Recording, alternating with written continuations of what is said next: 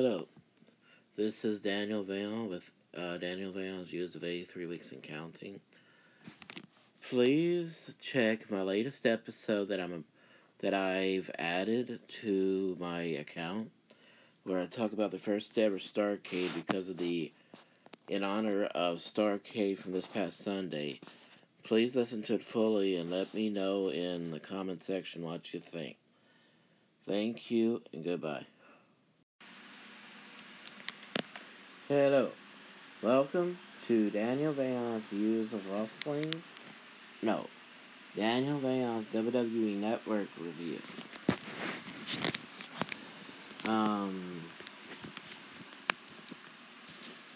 I was gonna do a mid at uh, NWA Mid Atlantic TV episode um, discussion. But instead of doing that, what I'm going to do is I'm going to mention what happened in, like, say, June 4th, I believe, 1983. I believe it was what we used to call a live event. Now we call, now I think it's a live event either way. Anyway, house show is what we call it today. And a house show because they did the promoters in the NWA, the Crockett promotion, the um, all the promoters in the NWA outside of Vince McMahon Sr. and a few others that voted for Ric Flair to be heavyweight champion first time. They did not have the confidence in him to be a long term champion. So they took uh, Harley Race. Um, and on June 3rd, they, by the way, Harley Race was already champion six times. So they had Ric Flair drop the title to him. So, um, because he was a, because he was a good draw, uh, Ric Flair, they spent from June until August or September building up the first ever Starrcade pay per view, and and uh, they did the. Um, I mean, I spoke about this before, but I don't remember speaking about it on um uh, here on Patreon. So that's why I'm doing this. Thought I'd start off from the beginning, cause pay because pay per views are what is what the um, is what the discussion is supposed to be about. Um, so let me just start right here. Um, it was around this time when the feud between uh, the between the Briscoes and Ricky Steamboat and Jay Youngblood had already started. But instead of the instead of the Bris the Briscoes being the tag team champions, the NWA tag team champions, I believe, it was Steamboat and Youngblood. So they had to eventually answer. They had to eventually find a way to defend the titles against the Briscoes, and the Briscoes defeated them for the titles. So, time went on, months went by, they became number one contenders and became the challengers for uh, for the Briscoes tag team titles. Um, also for Starrcade, they to make it spectacular and really unforgettable. They also started around this time Greg Nemmer Valentine's feud with with uh, Roddy Piper. And to make it spectacular, somebody in real life said to Piper, I want you to get a uh, dog collar and I want you and Greg Valentine to wrestle in it because it was something people had never seen before. They had seen the original Texas Bull Rope match where it was whoever gets the first pin, whoever gets the first pinfall wins the match. But this was like, this was different. This is different in every aspect. because before you had to drag your opponent with a bull rope with one part tied around your wrist. Whereas this, you had to you had um to have the dog collar strapped around your neck like the dogs do, and you had to pull them and they had to pull you back and forth until one of you found a way to beat them. So really an interesting match. It's just very horrific the way it happened. Which I'm going to talk about that uh, also. And also the uh, the Great Kabuki was the TV champion. He eventually went against um,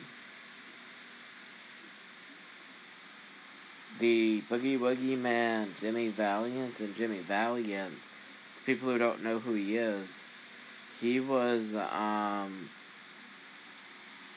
one of the most charismatic men you'll find, along with Dusty Rhodes, and that's why they call him Boogie Woogie Man because he would he would dance all the time and he was very uh, colorful, very entertaining, hilarious to be honest with you. And, well, I saw one video, one match of his on the classic Superstars of Wrestling DVD. He went against Hot Stuff Eddie Gilbert. And when Eddie Gilbert took a chair in the ring and he took it from him, he set the uh, the chair down.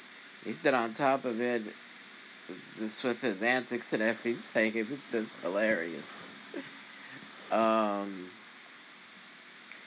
So yeah, he lost. Ended up leaving. He ended up losing a three month uh Loser Leaves Town match, and just like in Mid South, he came just like in Mid South when Junkyard Dog put on a mask after he lost a Loser Leaves Town match for three months. Three months. Where he had to leave and never show up for three months. Just like he showed up with a mask and called himself Stagger Lee. That's what Jimmy Valiant did. He put on a mask and he called himself Charlie Brown. And also you had um, some other matches that were filler matches. Um, go to the pay-per-view section of the network.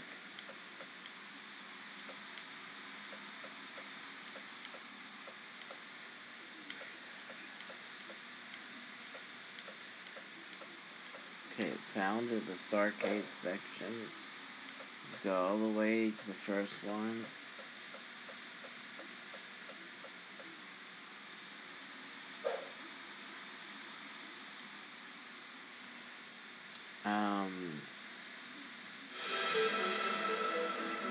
Is this has audio, so I'm gonna have to put it on mute.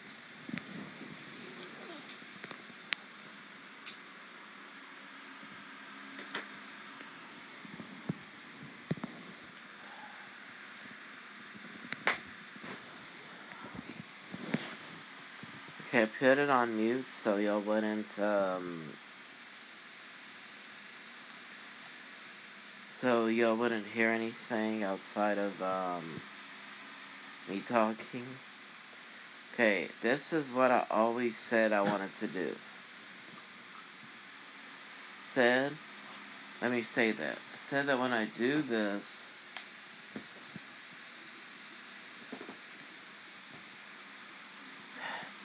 I said when I want to do this, I would do like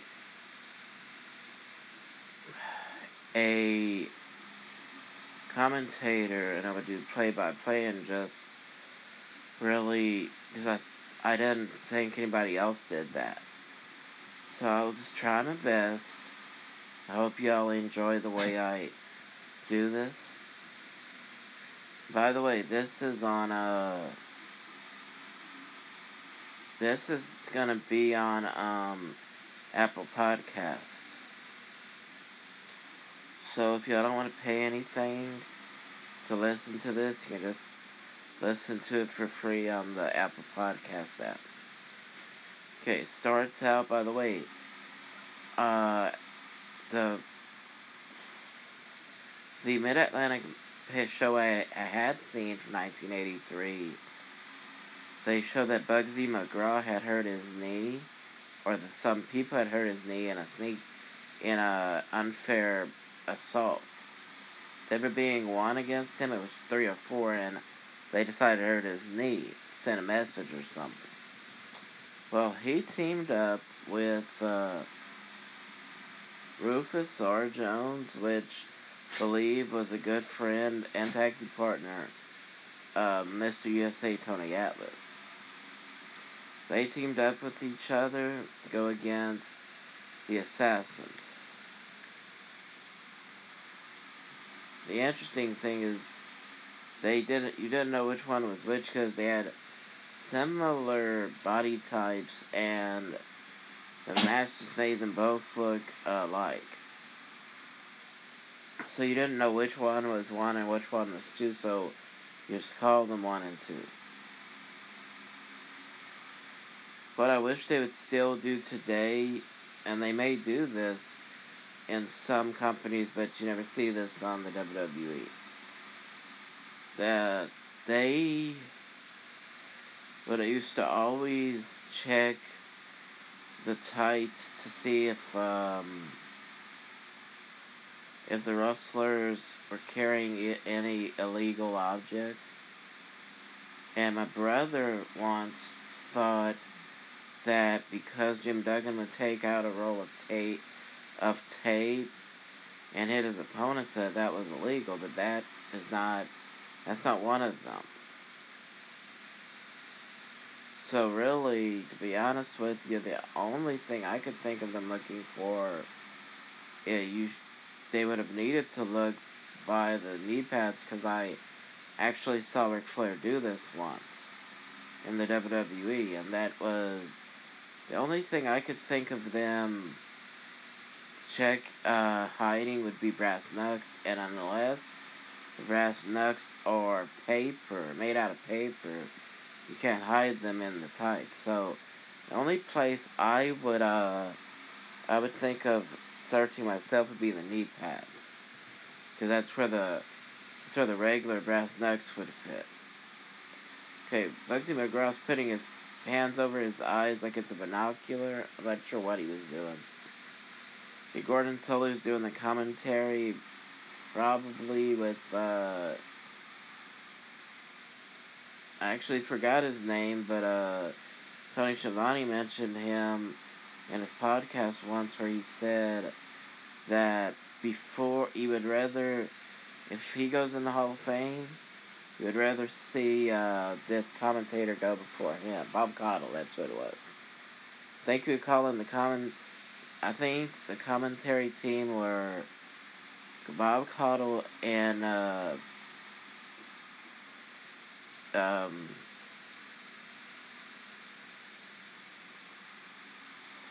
Jim Ross's hero, um, Gordon Solie. And the referee turns around and goes check the masked assassins. He's but yeah, he didn't even have to tell the manager to get out the ring. He started getting out the ring before they rang the bell. Bugsy McGraw starts the match. I always wondered why it looked like his knee was hurt. So obviously it was real injury and it wasn't acting. But of course we know that the injury didn't come on purpose because if you did anything on purpose, you would not last long in that business. Let's see. First masked assassin. They go for a lockup. Bugsy McGraw, the masked assassin. Side headlock by the assassin. Irish whip by Bugsy McGraw gets knocked down. Lex assassin runs and then gets uh, thrown with a hip toss. McGraw misses the elbow drop, and so does Masked Assassin. and gets picked up by Bugsy McGraw and body slam.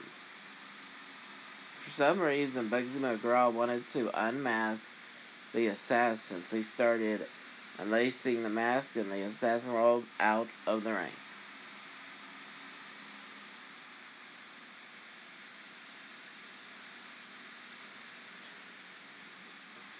Paul Jones, that's the manager. Paul Jones is having a consultation with them, but uh, I believe one of them switched places with the other. But of course, I'm probably mistaken. As a matter of fact, I am. The masked assassin, the legal masked assassin, got back in the ring. So you can see he was straightening out his uh, his masks, you know, to make it to where it'd be hard to take his mask off. Now let's see. Irish whip. No. Lockup. I don't know why I keep on saying Irish whip. It is an Irish whip, but not in the middle of the ring. Lockup. Into the ropes again. This time a knee to the gut of Bugsy McGraw. This time an Irish whip. Misses the chop. He gets hit with an elbow by Bugsy McGraw. Once again, back to the mask. Then they start hitting each other rights and lefts. Bugsy McGraw's getting better of the situation. Assassin falls down. And Bugsy McGraw is spinning around in circles. I I don't know if he's being entertaining or he was losing his mind, but he, he did look funny. And the first masked assassin tags and his tag team partner. And I believe the second assassin is Jody Hamilton, uh, the real life father of referee Nick Patrick. He's getting a, advice from the manager, Paul Jones. Okay, about to lock up again. Let's see. Headlock by the second assassin, Irish whip. Shoulder block takes down Bugsy McGraw, runs right into Bugsy McGraw. That looked more like a like a throwing power slam. Then another hip toss to the second assassin, or the first or the first hip toss to the second assassin, or the second hip toss of the night. Tags in Rufus R. Jones, couple of thrusts and two right right and left at the same time. Couple of rights and an elbow knocks down the second assassin, then a right hand. And an Irish whip coming up. Ooh, right hand into the gut. Falls down, hooks the leg. One, two, kick out. The, the cameraman, I I don't know what happened, but he lost his uh he lost where he was at, so he had to come back with the camera. He showed them standing up already. Side head, side hip toss by Rufus R. Jones. He's got him in a wrist lock with him on the ground. Puts his foot over the assassin's face. Think he almost like raked his eyes with his foot. Put his knee into the either the tricep or the underarm area. Stands up, and Rufus Jones has such a hard head that when the second assassin hit him with the right hand, he was like, "Ooh, that hurts." so he's shaking his hand to get the get the feeling back in his hand. And a headbutt to the bicep of the masked assassin. tags in Bugsy McGraw hand, wrist lock. Right hand, right hand. Into their corner tags in the other assassin, Bugsy McGraw. Added that with a couple of right hands to the illegal assassin. Then uh, then an elbow to the head of the legal assassin.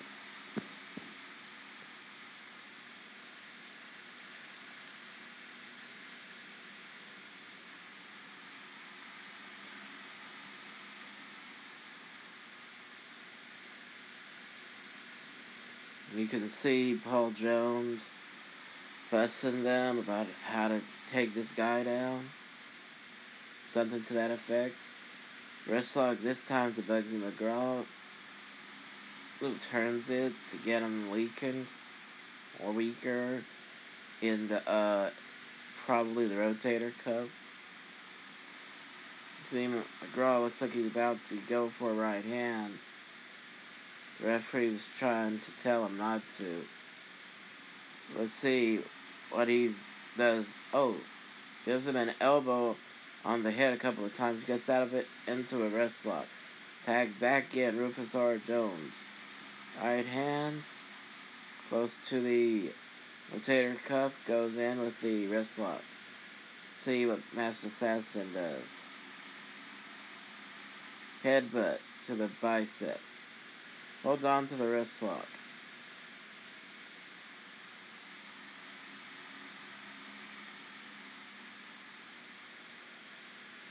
Right hand, or to that.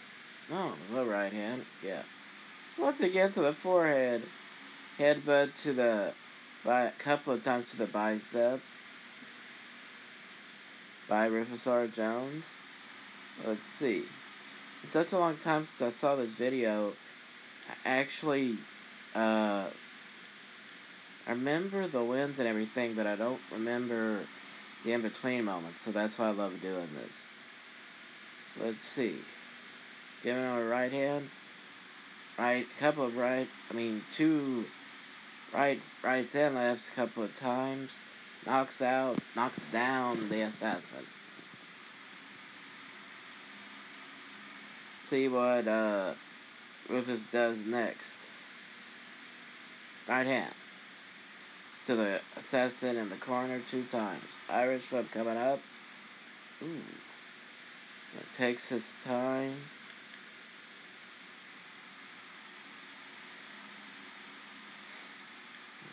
He looks over to Bugsy, almost like, what should we do next? Or what should I do next? And the assassin is begging off. Doesn't do any good. He stomps him in the gut. Referee's telling back off, and that's when Assassin comes to his feet. I think he got, uh, not sure what he got, but he rakes his eye with it. Um, and it's in his sleeve somewhere. Puts it back in his wrist, rakes his eye again. Tags in, um, that's the, the other assassin. Hits Rufus R. Jones in the back with like a forearm, and in comes second assassin. I rakes, actually rakes both of his eyes with both hands. Right hand to the face, and hand to the face, and hand.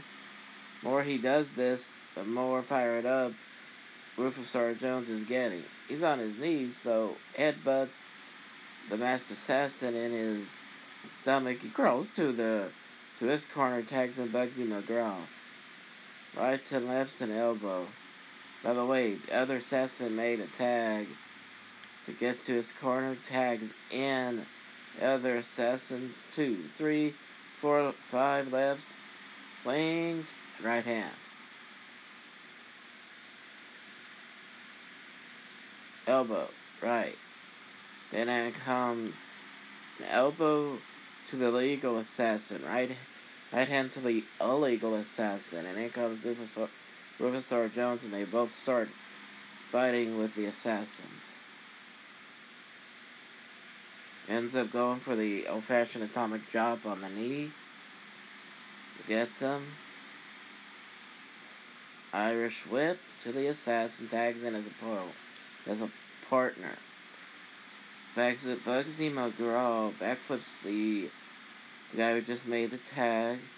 Then the legal guy comes in, roll up. One, two, three. The assassins win.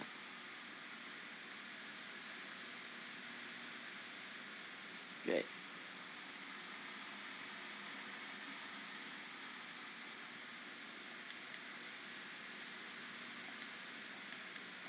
Gordon Solie acknowledges that that is a disappointing situation for McGraw and Jones. He said, knowing the assassins and watching them compete over the years, I am not surprised. Said they are clever, they are devious, and they are extremely powerful. And that's when Bob said, Right you are. Fans, I'm Bob Caudle, along with Gordon Solie. He said how delighted they are to bring them action wherever they are. But, um, he said, and this time it's in Greensboro, North Carolina, which got Greensboro, North Carolina, you got Greenville, South Carolina. You might even have a Greenville, North Carolina that I don't know about. But I believe that those are, from both North and South, those are two of the most popular cities in both the Carolinas, North and South, that I hear of in the in wrestling. So that's why this is so fun because you not only get not only do I get to um, talk about pay-per-views and the TV shows on talk about the wrestling TV shows on Podomatic and the pay-per-views here on uh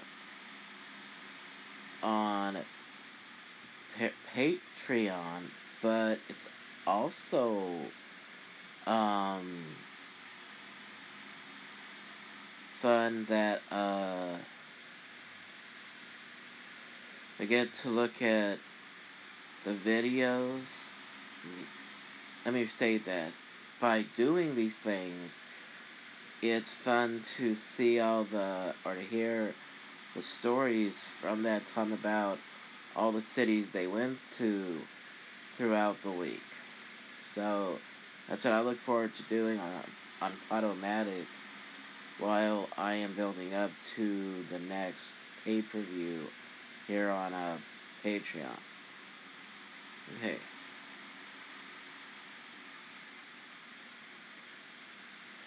I will do a few no I will do several episodes of uh, on, about what started the uh, the storylines heading in into this.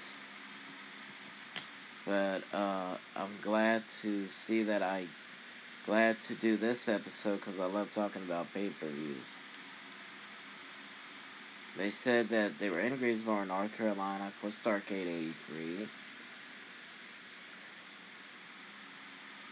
Because they had been not only watching it but commentating, you know, calling the action in it for so long. He said, "We've been we've been seeing wrestling for a long time, and the fans around the world have seen you from Superstation 17. This is the wrestling event of all time." That's when he said to Bob Caudle, "No doubt about that." Let me just say this. The Starrcade 83, it is the flair for the gold. There's no question about it. World Heavyweight Championship on the line tonight. Two times World Heavyweight Champion Ric Flair going back against seven times World Heavyweight Champion Harley Race. And of course, one other man, only man to stand in between them during their championship careers, is here tonight, going to challenge the winner, the American Dream, Dusty Rhodes. And I believe the special guest referee for the main event was former heavyweight champion in his own right, Gene Kiniski.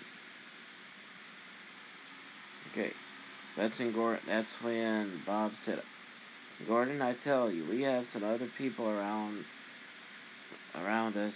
Let's uh, want want them to see, and they they actually cut to the camera before Tony was given the directive to talk, Tony Schiavone that is. Right behind him you can see Ric Flair talking. I believe it's to um,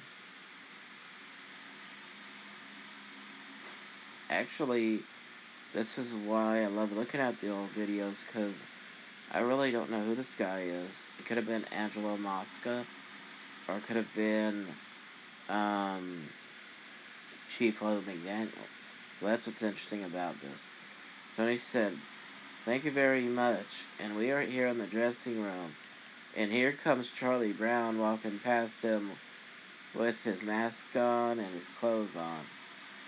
He said, This is Tony Schiavone, and we are going to give a unique view tonight during Starrcade 83. Something you've probably never seen before in professional wrestling. I'm here in the dressing room between each and every, or I'll be going to the dressing room between each and every match. We'll be talking to some of the winners. We'll be talking to some of the losers. We'll be talking of uh, talking to the people involved in Starrcade 83. Around that time, I think Ricky Steamboat walked in. Sh- uh, shakes hand with, hands with Ric Flair, and right behind him is his tag team partner, Jay Youngblood. Tony Schiavone was mentioning all all the people that just came came behind him. He said, as you can see right now behind me, some of the wrestlers are here. They're all excited. They've been here for a while. They're talking about the events coming up. Of course, it will all culminate with the World Championship match between Ric Flair and Harley Race. Flair for the gold. We'll be here. We'll be over talking to Harley Race.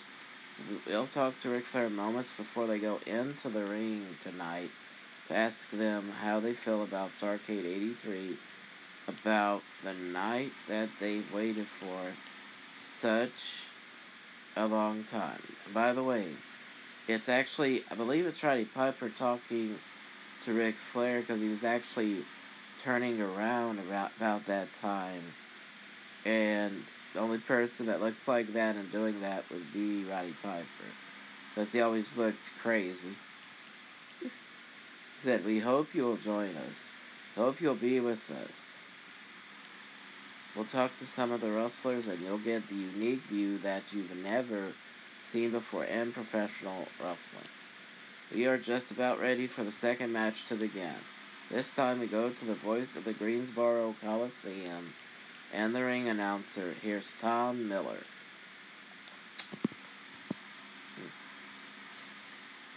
By the way, uh, the reason I like another reason I like this, excuse me, or this time period is because, you know, I grew up watching videos, you know, like most people did when I was growing up. And every video I would see, Roddy Piper was usually the quote heel. Well, and that's why this is such an interesting time period because he was the baby face. And it's an interesting time period because even though the matches I saw him, one match in particular I saw of him, even though he was the baby face, you didn't know if he was to act like a baby face cause, because he was, you know, Roddy Piper. You know, it was it's too easy sometimes for him to go from bad guy to good guy. No, good guy to bad guy. Excuse me because you didn't know what to expect from him. But it was still good. It was still good to see him wrestle. Anyway, that's what's interesting about this. Because I, only time I saw him as babyface was when he came into WCW, and he right away went against Hollywood Hogan in the NWO. Then he was joined by Ric Flair then he ended up going against Ric Flair. Then he ended up joining Ric Flair toward, like, say, 1999. So that was only time I could really remember seeing him as a heel in WCW. Was about 1998 or 99. Okay. Go back to the pay-per-view itself. Ladies and gentlemen, our next event of the evening is a tag team match one fall with a 45 minute time limit. And you have um, Mark Lewin, I believe, and Kevin Sullivan. Against Dennis Weaver and somebody with the last name of Magor, I believe. So,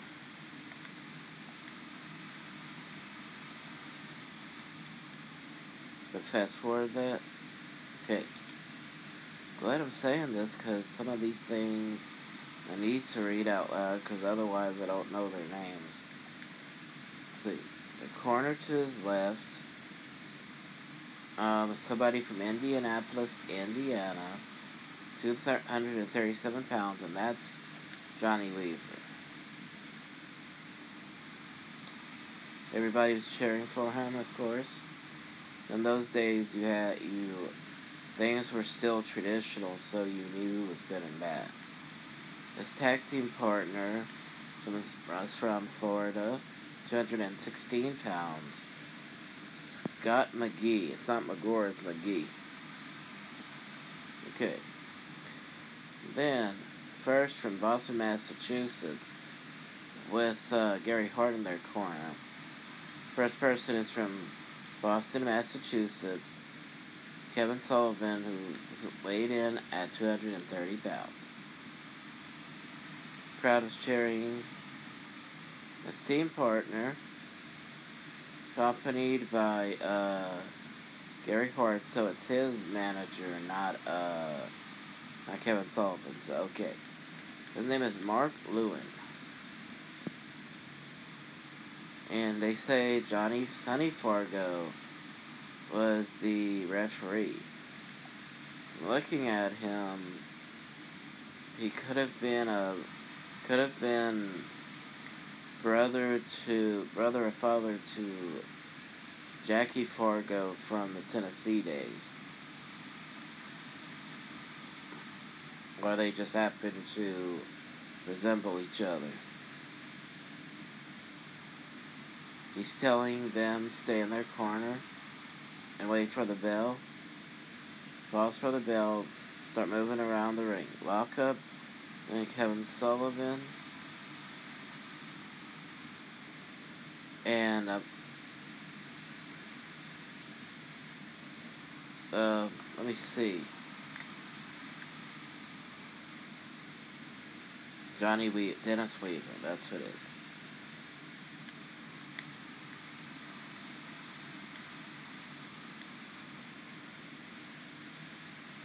Dennis Weaver did a couple of runnings over the back of uh, Kevin Sullivan when Kevin Sullivan jumped down on the mat. Then a leapfrog. Then a drop kick knocks down Kevin Sullivan. Two drop kicks. Then, so it's uh, Scott McGee, that's who it was. So Kevin Sullivan tags in um, Mark Lewin. Okay.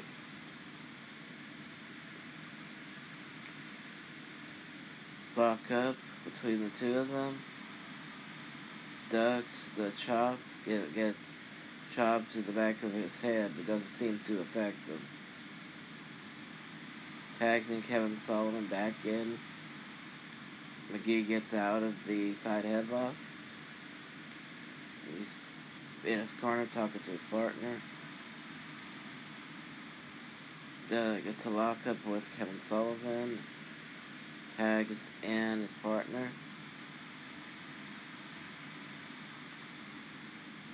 Johnny Weaver made the tag. Side headlock to Kevin Sullivan. Sullivan goes with the Irish whip. Crisscross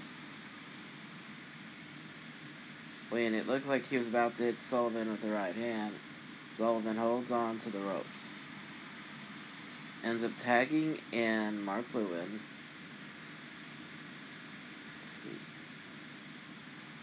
Looks like he's going for a test of strength, or at least looks like he wants to. Uh, wrist, side wrist lock.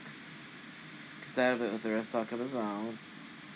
Elbow a few times across the uh, rotator cuff tags it back in Scott McGee. This bat turns the wrist lock of his own. Scott McGee. Scott McGee gets out of it.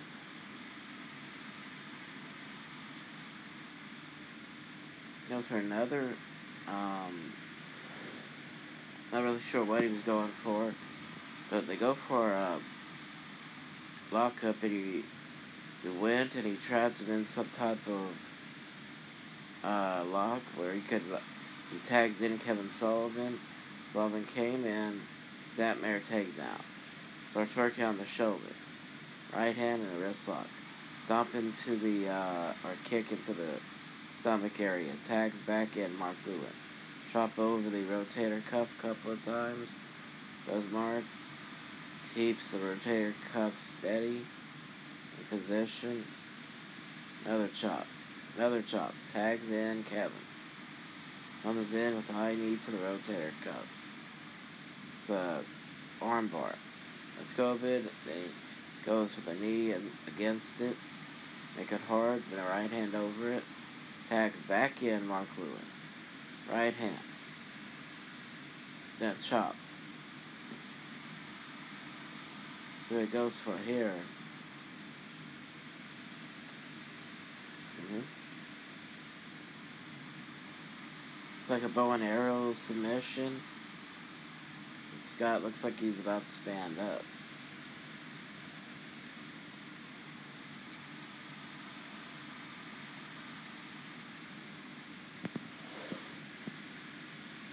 It looks like he's taunting the Scott McGee's partner by letting him get close so that Kevin can draw the referee so the referee can't see the tag that was made.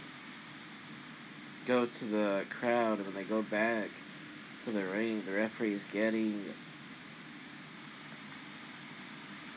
Weaver out. He's getting Weaver out of there. While they do an illegal double team on McGhee. Armbar, but he had to bring, by Kevin Sullivan, but he had to bring Mark Lewin back in there so they could tag it, so they could do the legal tag in front of the referee. Right hand, Scott McGee, but two Scott, by Scott McGee a few times. Finally, headbutt by Kevin Sullivan. Might not have been such a good idea because he almost fell. Kevin Sullivan did. Tags in Mark Lewin, does a back rake, he holds on to the neck, almost like a choke. I mean, looked like he could have choked him, but could have been squeezing down hard, trying to get him to submit. But all God is doing is crawling, trying to get to the ropes, probably.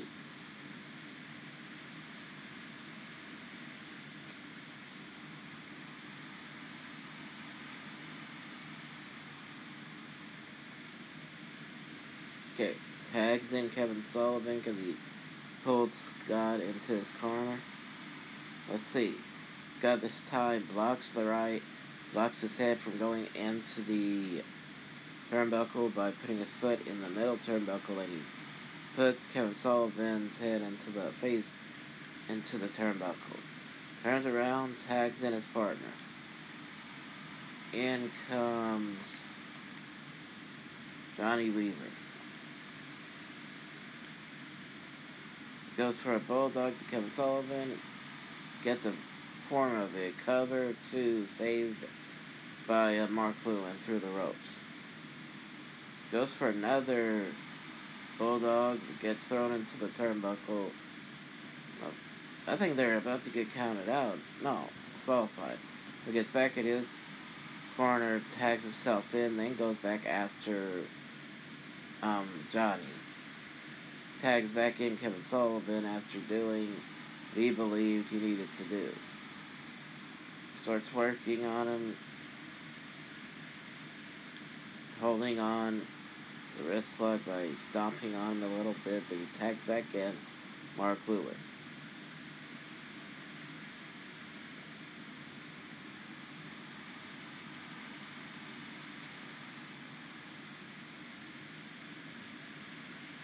Start working on the show, the uh, rotator cuff to, or the let's together. He holds on to the shoulder, bam.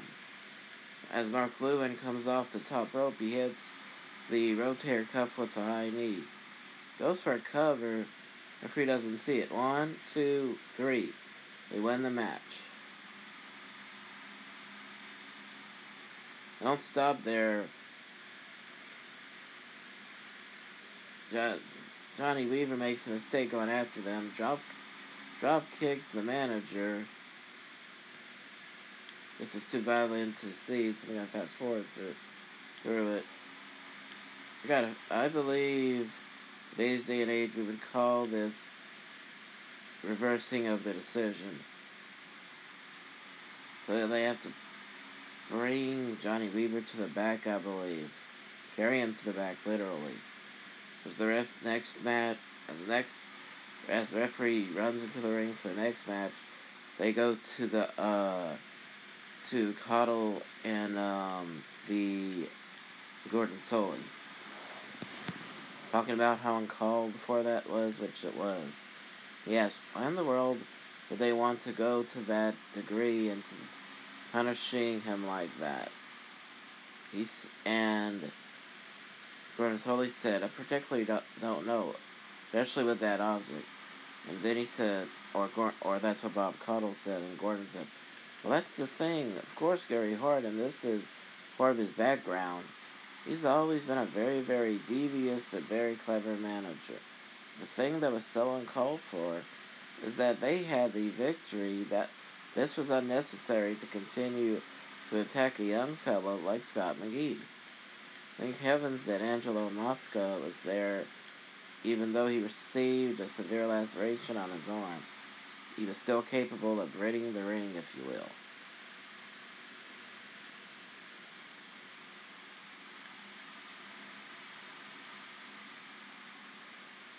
And he he was good. He said that they're the prettiest thing they'll ever see.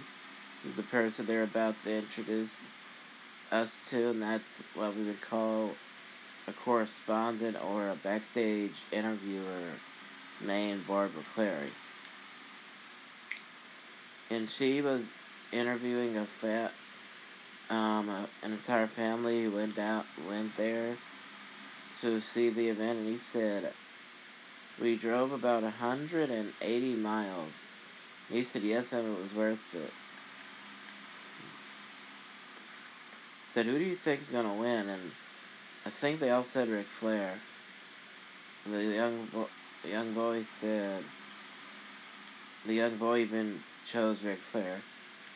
Said, "There you got, there you got it. That's the opinion of the Estes family." Now to Tony Schiavone in the dressing room. And next was Tony Schiavone talking Harley Race, who was I think it's Gerald Brisco. I'm not sure the guy next to him is. It might have been, yeah, it's Greg Valentine. Sitting next to him. And Gerald's twin brother Jack is actually sitting in a chair alongside uh, Harley Race. Let's see what. Let me see, let me read what Tony Schiavone has to say. Of course, you know this man, seven times world heavyweight champion Harley Race. Mr. Race, sure on Thanksgiving Day, the last place wanted to be was Greensboro, North Carolina. But you're here right now, and I'm sure the fans are interested in some of your thoughts. And actually, I remember this interview. Harley Race, uh, I'm hoping he only said this because he was the bad guy. He said, on any given day, Greensboro, North Carolina is the last place I want to be.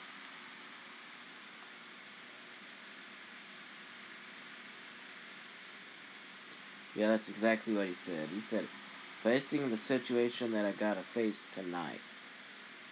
This is the last place I'd rather be if, on any given day if I had to face this situation. But I've been sitting around here talking with a few of my friends that are knowledgeable about Ric Flair. They know his shortcomings, they have been around him for a number of months now. I'm getting a little bit of insight on what has been happening to Ric Flair on the last few weeks. Please believe me tonight.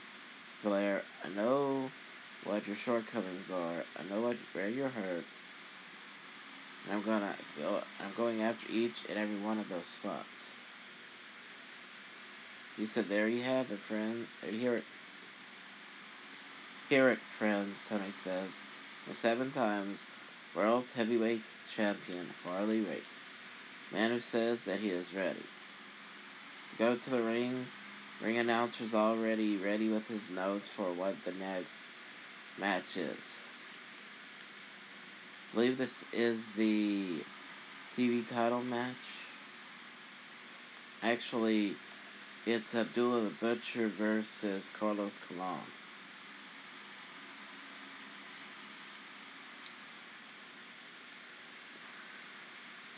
He said our next event of the evening, the one fall match with a 60 minute time limit.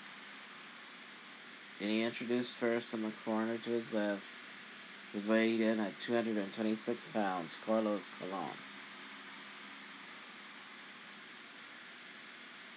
And his opponent from Sudan, at weighing in at 400 pounds, was Abdullah the Butcher.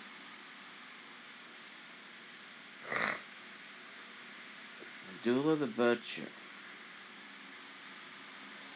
But always, about two years before this, he, the first time they showed him, he was actually, I think he was, uh,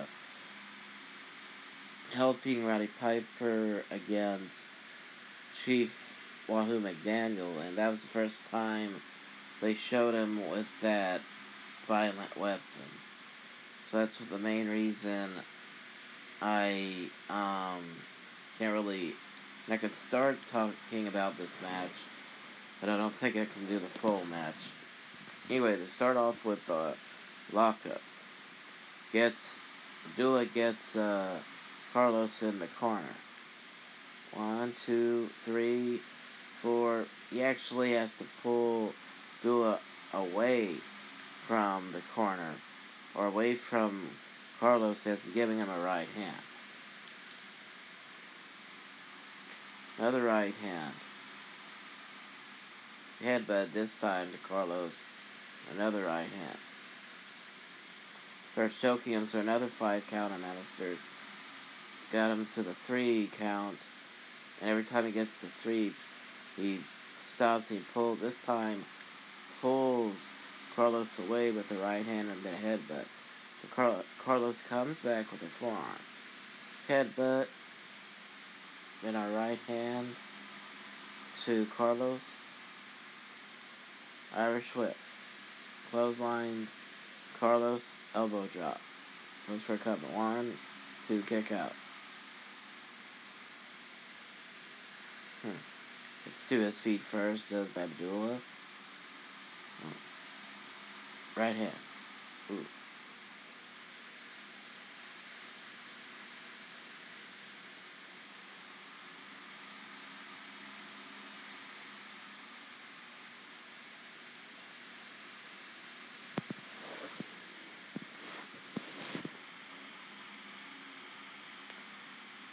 He's working on him against the ropes.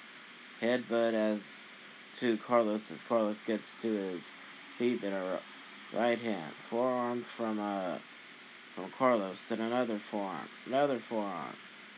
Getting getting getting him on the ropes. Then a right hand into the corner.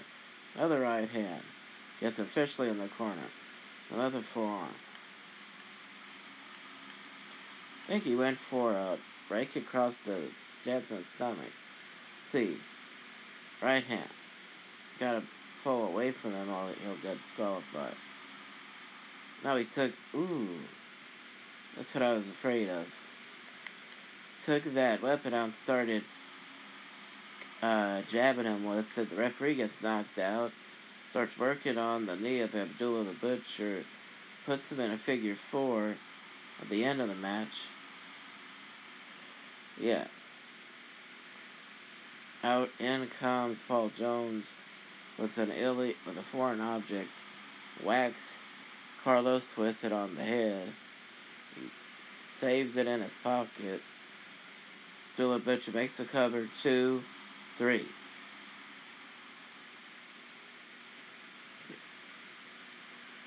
In comes Paul Jones. Check on his man. Picks up his head hand to signify you.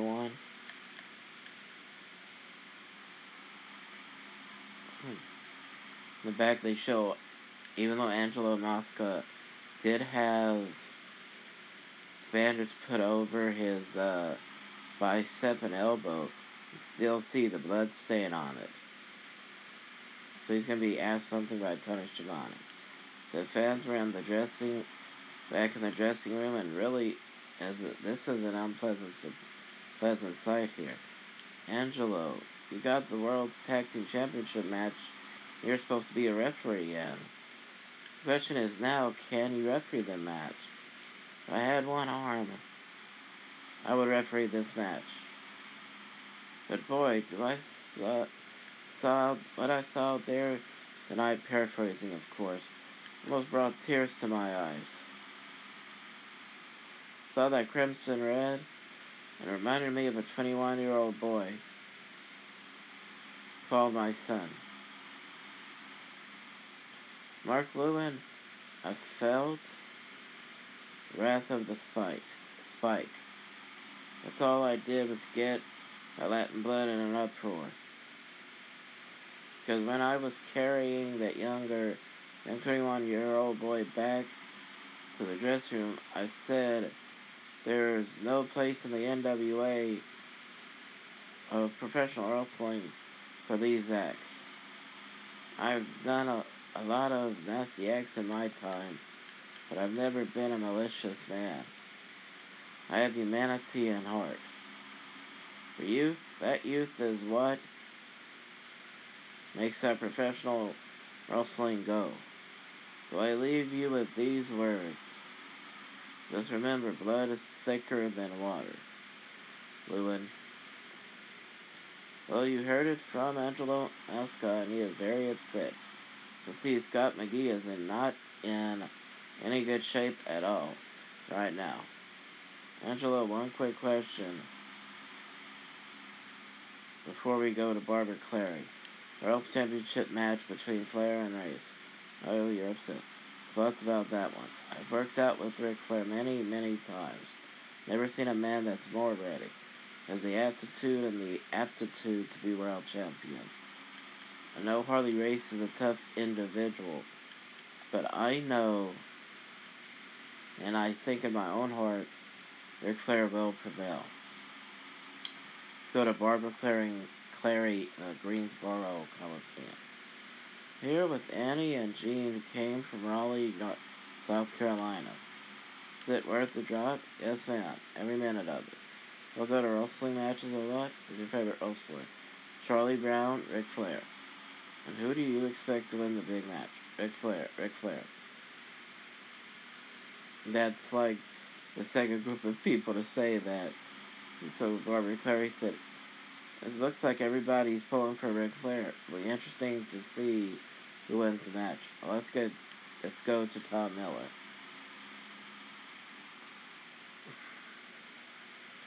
Next event, next match is one fall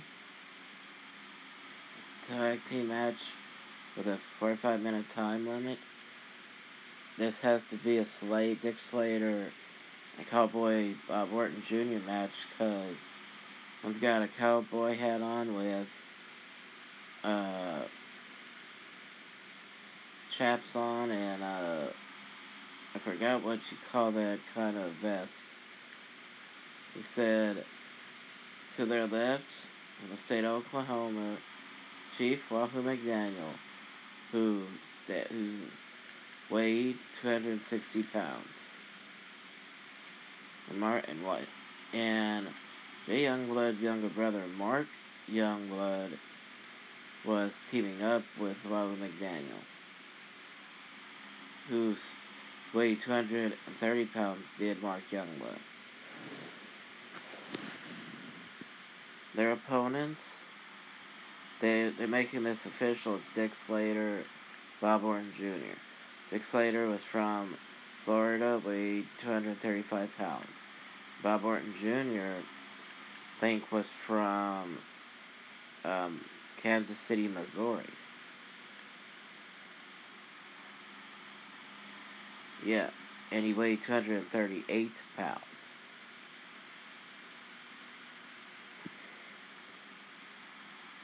And referee Tommy Young is the referee for this match.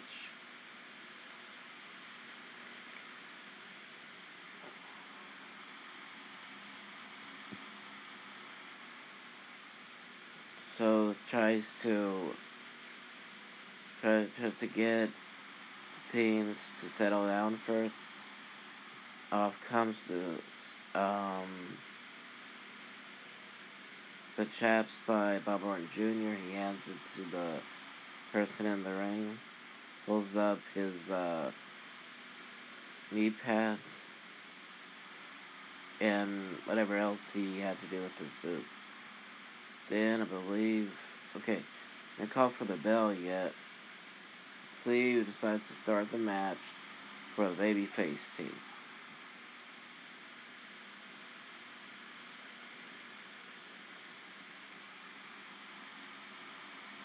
let's see what happens here. Let's see. Okay, it's Bo McDaniel that starts the match.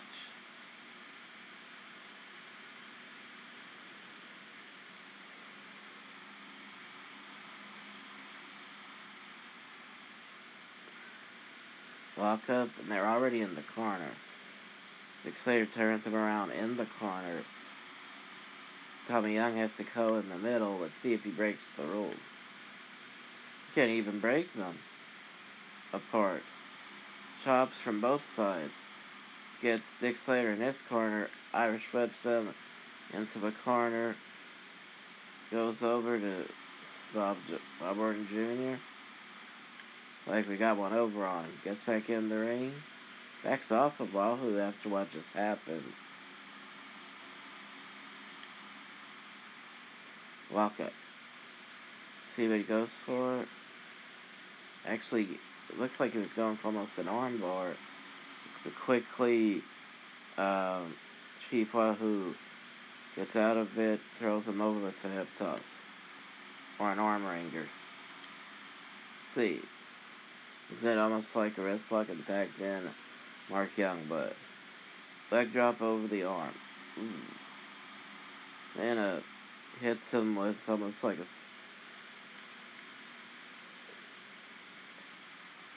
it he takes his arms like it's a bat and hits him across the the labrum. I think is how to say it. Then he goes into an armbar. Now looking at this angle of the ring, I'm amazed that they didn't have somebody mop up the ring so nobody would get uh so nobody would get contaminated with the blood from earlier in the night. See, Mark gets into the ropes by by Dick Slater, thrown off with an Irish whip, but ducks the chop, picks up um, Dick Slater, throws him with a body slam. Okay. Uh, double leg takedown into a jackknife cover to kick out by Mark.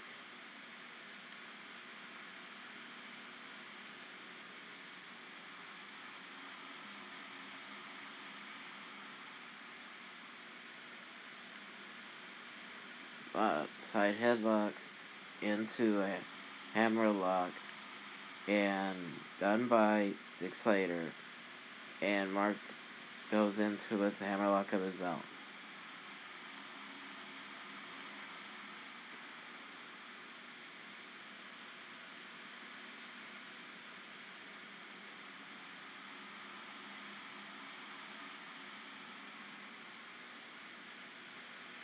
see Slater's trying to see how to get out of it. Gonna go for the old fashioned slip or trip. Finally gets it. Gets pushed. Um,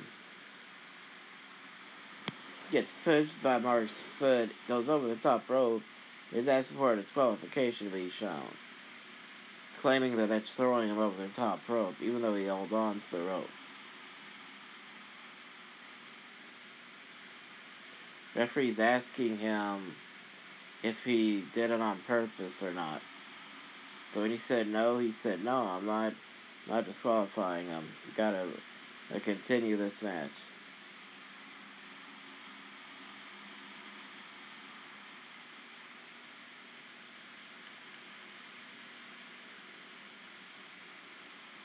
Yeah, they, they explained it that the best way.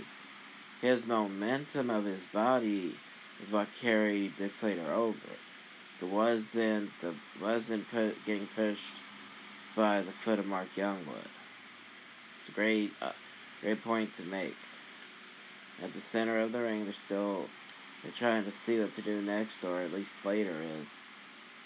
Could be going for a test of strength. I'm not sure. Yeah, that's exactly what it is. Turned into a wrist lock. Could be going Russian leg sweep. Cover to kick out. Grabs uh, Mark Youngblood from face lock tags in Cowboy Bob Orton Jr. Runs to the ropes, comes back. High knee into close to the ribs. Mark Youngblood picks him up, probably for a backbreaker. Picks him up. High elevation in that. Ooh, into his knee. Throws him down. Oh, he's fussing to the referee about what just happened, um, or almost like, come on, gotta, gotta fuss him for the attitude he had, and how he threw him to the, threw him to the mat. As he was getting back in his corner, the uh, Bob Orton Jr. went for a snapmare on Mark. See, goes across the corner. Ooh, elbow drop. Misses the elbow drop. Goes out, gets out of the ring. I believe, but he was going for. I believe he's trying to outsmart uh, Mark Youngblood. But Mark Youngblood ends up hitting him with a hip toss anyway. And Dick Slater tags himself in.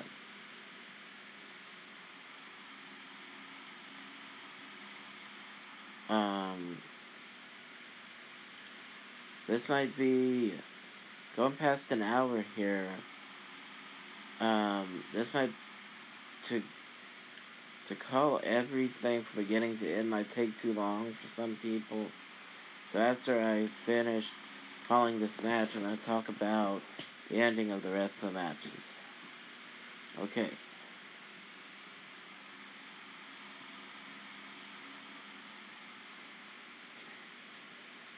Okay. Lock up. Side headlock. Uh, to Bill to Bob Orton Jr. No. Side headlock. Gotta rewind that. Okay, good. Try where I need it. Lock up.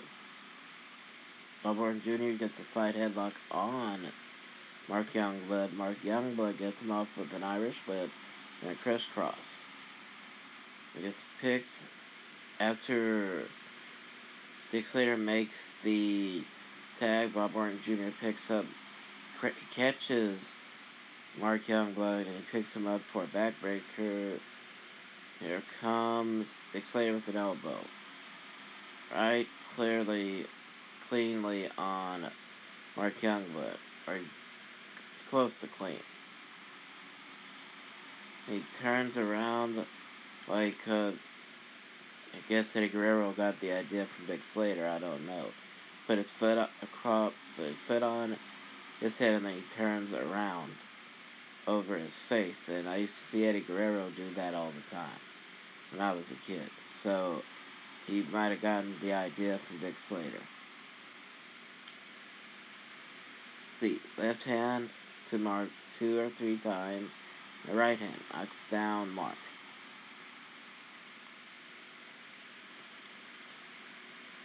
Let's see, sum up. Mm. I really forgot. I believe in my call that gut wrench suplex.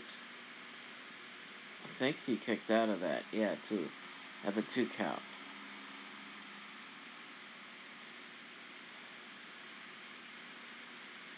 Throws him outside of the ring so that Orton Jr. can can uh, assault him.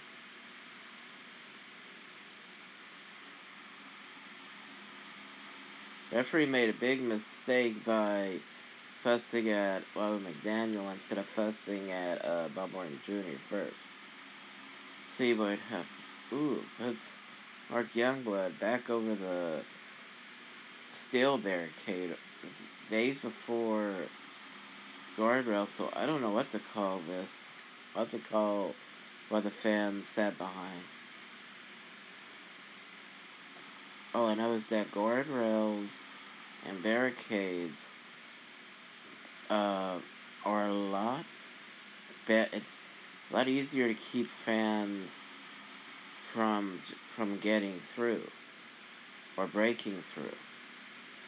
You, see, when people do jump over, it's people that are trained. It's not the fans. I think it's uh, it's a good thing, and I'm not alone because former pro wrestler Nick Bockwinkel said told Vince McMahon himself how it was smart that instead of using guardrails, he did the barricade the way he did because it makes it even harder for the fans to get through to try to hit the audience, to try to hit the wrestlers. In comes Bob Orton Jr. starting to work on Mark Youngblood by going against his neck like a yeah, it a rear chin lock. At first, it just looked like pulling his his head back to try to get a submission, but now it's rear chin lock. Gets to his feet, Mark Youngblood gets out of it hitting him a couple of times with an elbow. But he ends up running into a big boot by Bob Jr. Neat. No, it's a stomp. Or, a, yeah, stomp or a rake over the eyes to, uh, to Mark Youngblood. Goes for a sleeper hold of sorts.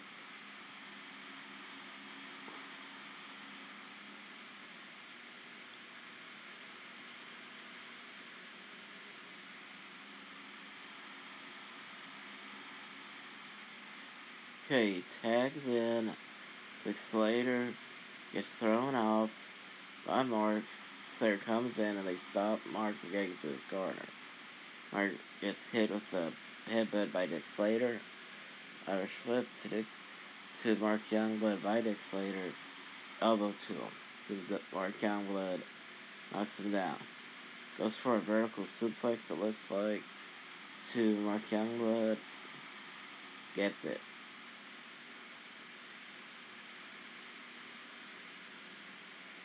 Cover, two, kick out by Mark Youngblood. He should have hooked the leg.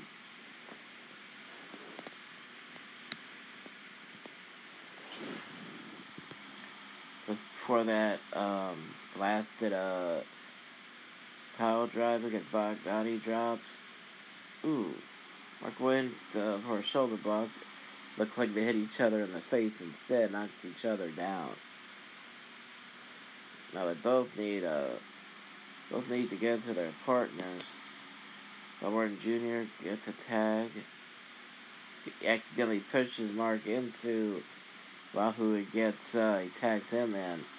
Chops everywhere to both Slater and Jr. Orton Jr.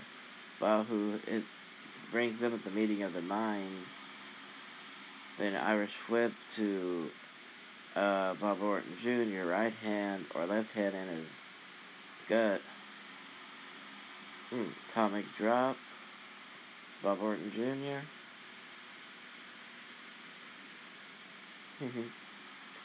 then a chop knocks him down. Irish whip. Picks him up, turns around, body slam. That could have been an elbow. Let's see. One, two, kick out.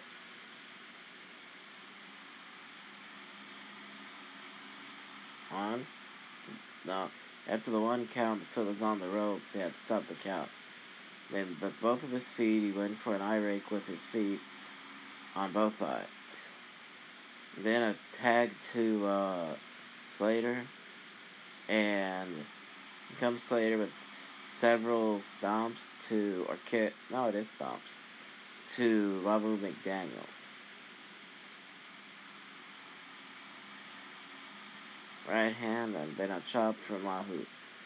Then so it's a chop and rights back and forth. Chop from Wahoo, right from Slater. Chop from Wahoo, right to Slater. Right from Slater.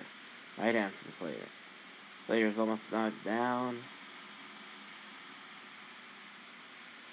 And side headlock. Belly to back suplex to Wahoo McDaniel.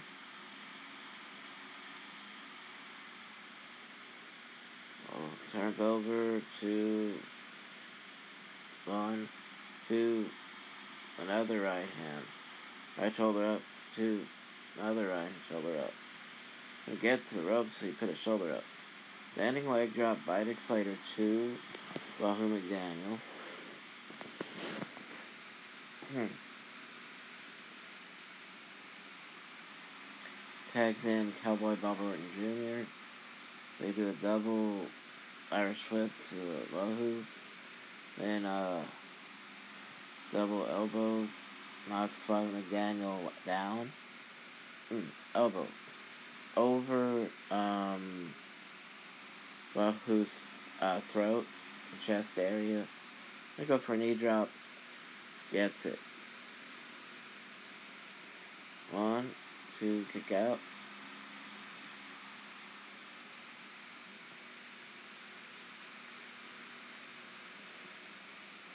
Into Slater, holds Wahoo, but he gets out of the way. Does Wahoo and Bob Orton Jr. gets hit with the el- with the elbow instead. Atomic drop to Slater. Gets a chop for Mark Youngblood a couple of times. He tags himself in. The Irish whip. Double chops. Big drop.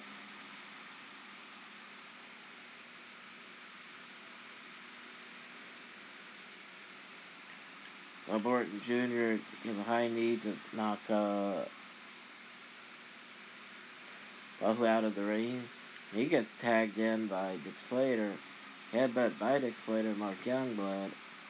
Right hand to Mark Youngblood. Drop kick to, to Orton by Youngblood. They show, cameraman shows a shot of Wahoo outside the floor, on the floor. Drop kick by Mark Youngblood Bill Slater and Orton Jr.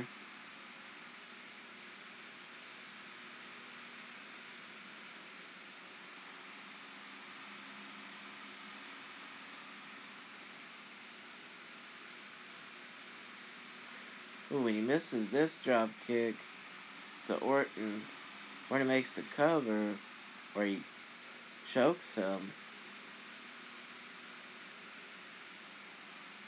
To go for a double suplex. First, put him on top of the turnbuckle. Then, Orton could be going for the for the middle rope um, superplex. Gets it. One, two, three. They beat uh, Youngblood and uh, and McDaniel, but that's not over. Daniel still chopping uh, Slater, and then he eye rakes Bob Orton Jr.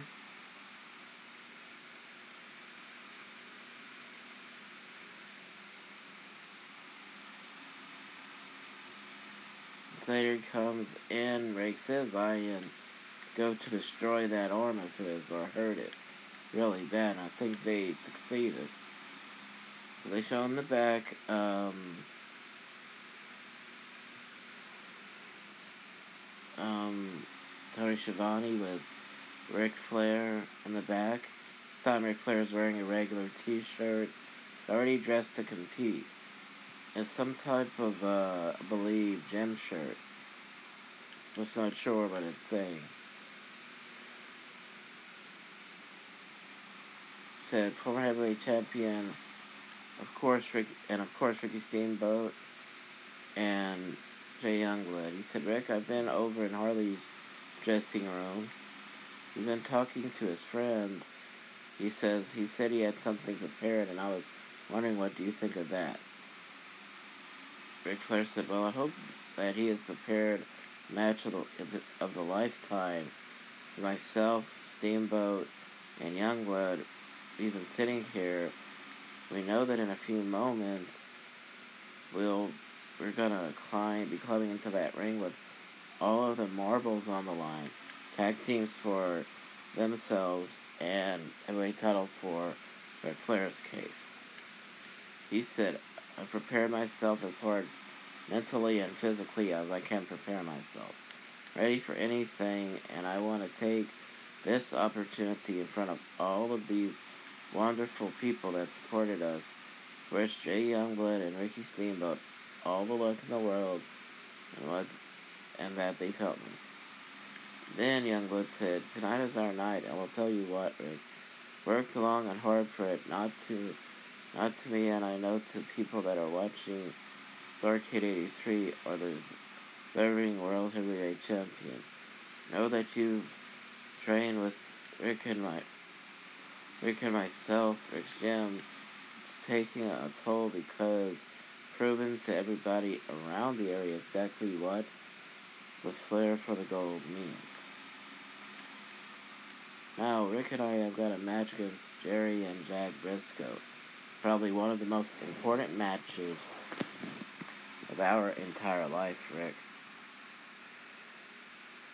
Never think of it. This is our most important match.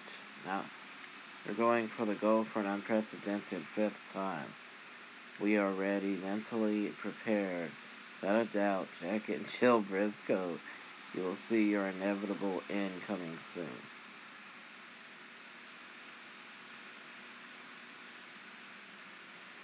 Tony Schiavone said that they had some highlights of those matches to show them. They didn't. Edited it out for the network, but they did have Dusty Rhodes in the back with Barbara Clary.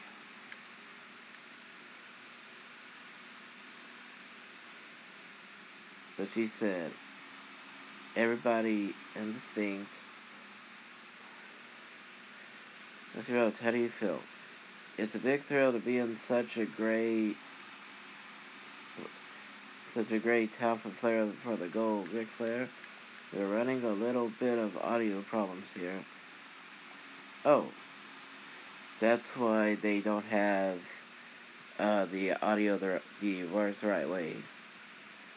Because you can't hear it.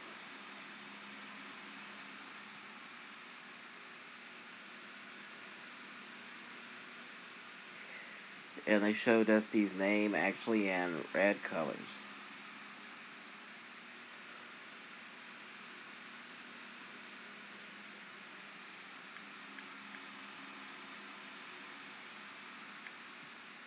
They said how Dusty said it all that, that wrestling history was being made, and that's really what matters, or what mattered at the time. To just say what happened, Charlie Brown, and I think, okay, Charlie Brown was going up against Great Kabuki for the TV title, and he was putting his mask on the line against the title. It was a 60 minute time limit, but for the for the first for the first uh, quarter of that hour, the TV title was on the line. So he pinned Kabuki at I believe it was eight minutes to win back the TV title. Uh, Gary Hart could not believe it, so he jumped in the ring and he threw his jacket down like, what just happened here? The next match was Roddy Piper versus Greg Hammer Valentine in a dog collar match.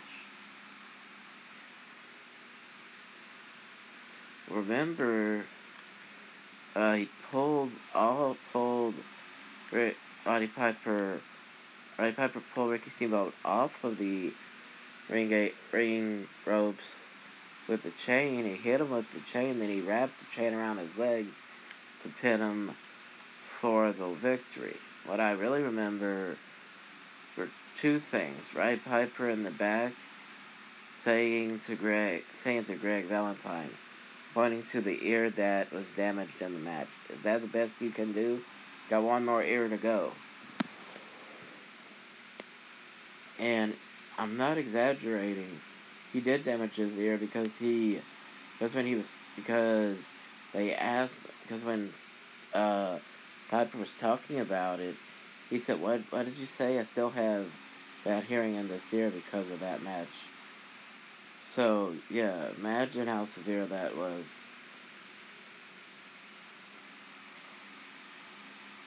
Oh, I can see what the what the gym shirt is. It's Body Mechanics. Ric Flair still had that shirt on. That was probably the gym he would train at. That Tony was telling him. He said, of course, I was in Harley Race's dressing room. He was in there, Slater, and, Slater Orton, and Ronald McDaniel. By the way, that's what really set up this match right here. Harley Race set up the $25,000 bounty on Ric Flair's uh, head to put him out of wrestling. They went after his neck, tried to re-injure it, and put him out of wrestling. At one point, he actually said he was considering retiring. But I think about a week or two later, he returned with the neck brace on, and he had one of those small uh, baseball bats that was made of metal, silver. The color was silver, but it was still hard enough. So you know that that was just to show how serious the situation was. That ended up setting up match right here. It's just a big deal. Right here, Wahoo McDaniel was sitting right next to him, um, while Tony was talking to him, Tony said, he said, Wahoo McDaniel is also with them, of course, and he said, saw what they did to Wahoo, seemed like they were pretty happy about it. said, well, they should be happy for the moment, but tomorrow and the next day and the next day, the day after that, not going to be very happy at all. Whatever they've done to Wahoo, we don't know the extent of his injury yet. To have to face up to it in the very near future. As far as Harley Race, I want you to get in that ring, and I want you to do everything in the world to keep me winning the World Heavyweight Championship. Because that's the kind of match I expect out of you. You are a heck of a man. I'll never take that away from you, Race. But I'm ready, and thanks to Wahoo, and thanks to Steamboat, and thanks to Youngblood, I'm prepared. Wahoo played a major part in getting me where I am today. I want Wahoo to know in the near future, he needs anything from me at any time, he can count on me. And then he looks in the camera and says, Race, count the moments, brother. Where you're gonna get in that cage. You're not gonna Orton and Slater just have Ric Flair to contend with. Then Tony asked Wahoo about it. And Wahoo, this man's ready. Well, you know, I know he's ready, Tony, and I'm glad you paid me a compliment, compliment by saying that I got him ready for this and helped him. But the man that have to come to me, because I've wrestled against him, I wrestled with him, been in the ring with him, I've been jogging down the road, when it was hard to run. We were sore, tired. Orton and Slater was trying to take over. They're trying to hurt him again, but he got here. Here for the Flair for the gold, brother. I'll tell you one thing. I'll bet all of my money on Ric Flair. I'm gonna be there. I'm gonna see it. I'm gonna see history made right here in North Carolina. The World's Heavyweight Championship belt coming right back to Charlotte. There, and I guarantee you, I'm behind you 100%. Then they go back down the ringside. This time, Don Kernodle, in a suit, is talking to Barbara Clary. And she said, oh, because the tag titles are about to be on the line, she talks to Don Kernodle, a former tag team champion himself, the Sergeant Slaughter. She said, Do you think the Briscos gonna keep their belt? Tell you one, and the Briscos, a great brother tag team, the Steamboat and Youngblood are a great team. Russell them both. It's a great night. I'd like to wish them all good luck, and I'd like to see a great match. Well, the last match. Who do you think is going to win that one? Flair's in shape. I've been friends with Flair. Like to see Flair take that title right here in Greensboro tonight. Okay. Double chops to uh, to Jack Brisco. This is at the end of the match. Ricky Steam Rick Steamboat gets tagged in by Jack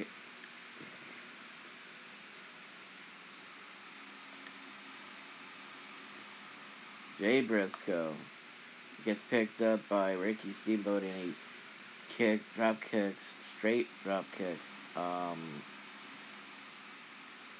Jack um, Brisco.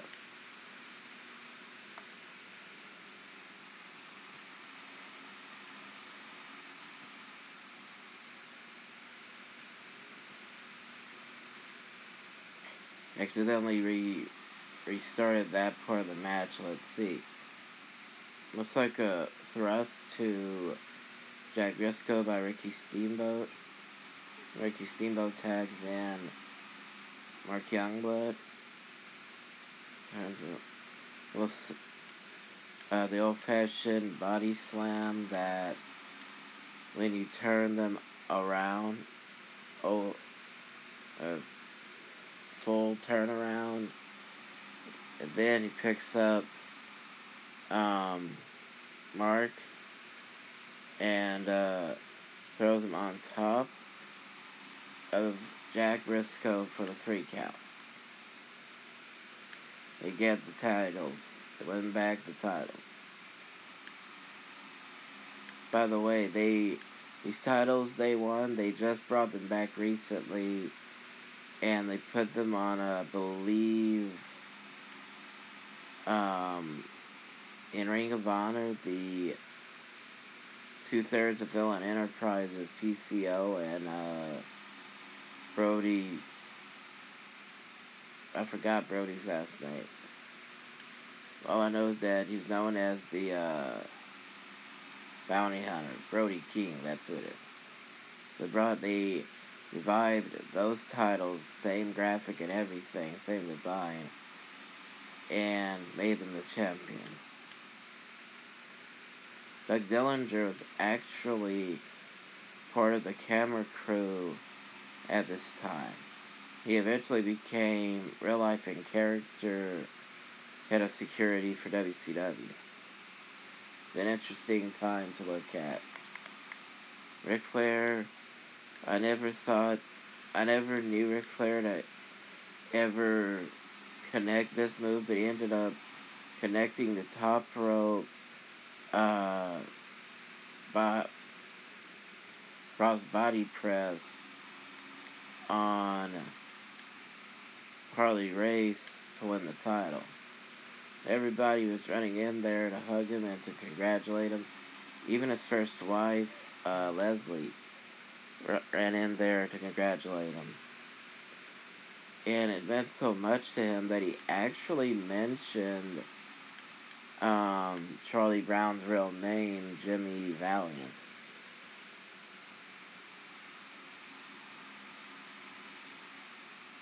So that set the tone for the next um, year of pay per view of the for the pay per view and I uh, hope the people who hear this enjoy um, what I talk about, and uh, I'm trying to trying to think of the best thing to talk about on uh, my Podomatic. Um, page because just spoke about um, Jim. One of Jim Ross's new topics was in your house, beware of dog. And I actually, I don't know what I was thinking. I was gonna talk about that and then talk about what Jim Ross had to say about it, but I don't remember what he had to say. So I'm gonna have to. So what I'm gonna have to do is think about, okay, what do I really want to talk about? You know, oh, I know what I want to talk about. I want to talk about. I want to talk about the, the the first year or the first few months of the NWO's reign, and I want to uh want to keep it as much about um WCW as I can because of how dark um, WWF had gotten. But of course, I do want to talk a lot about the WWF.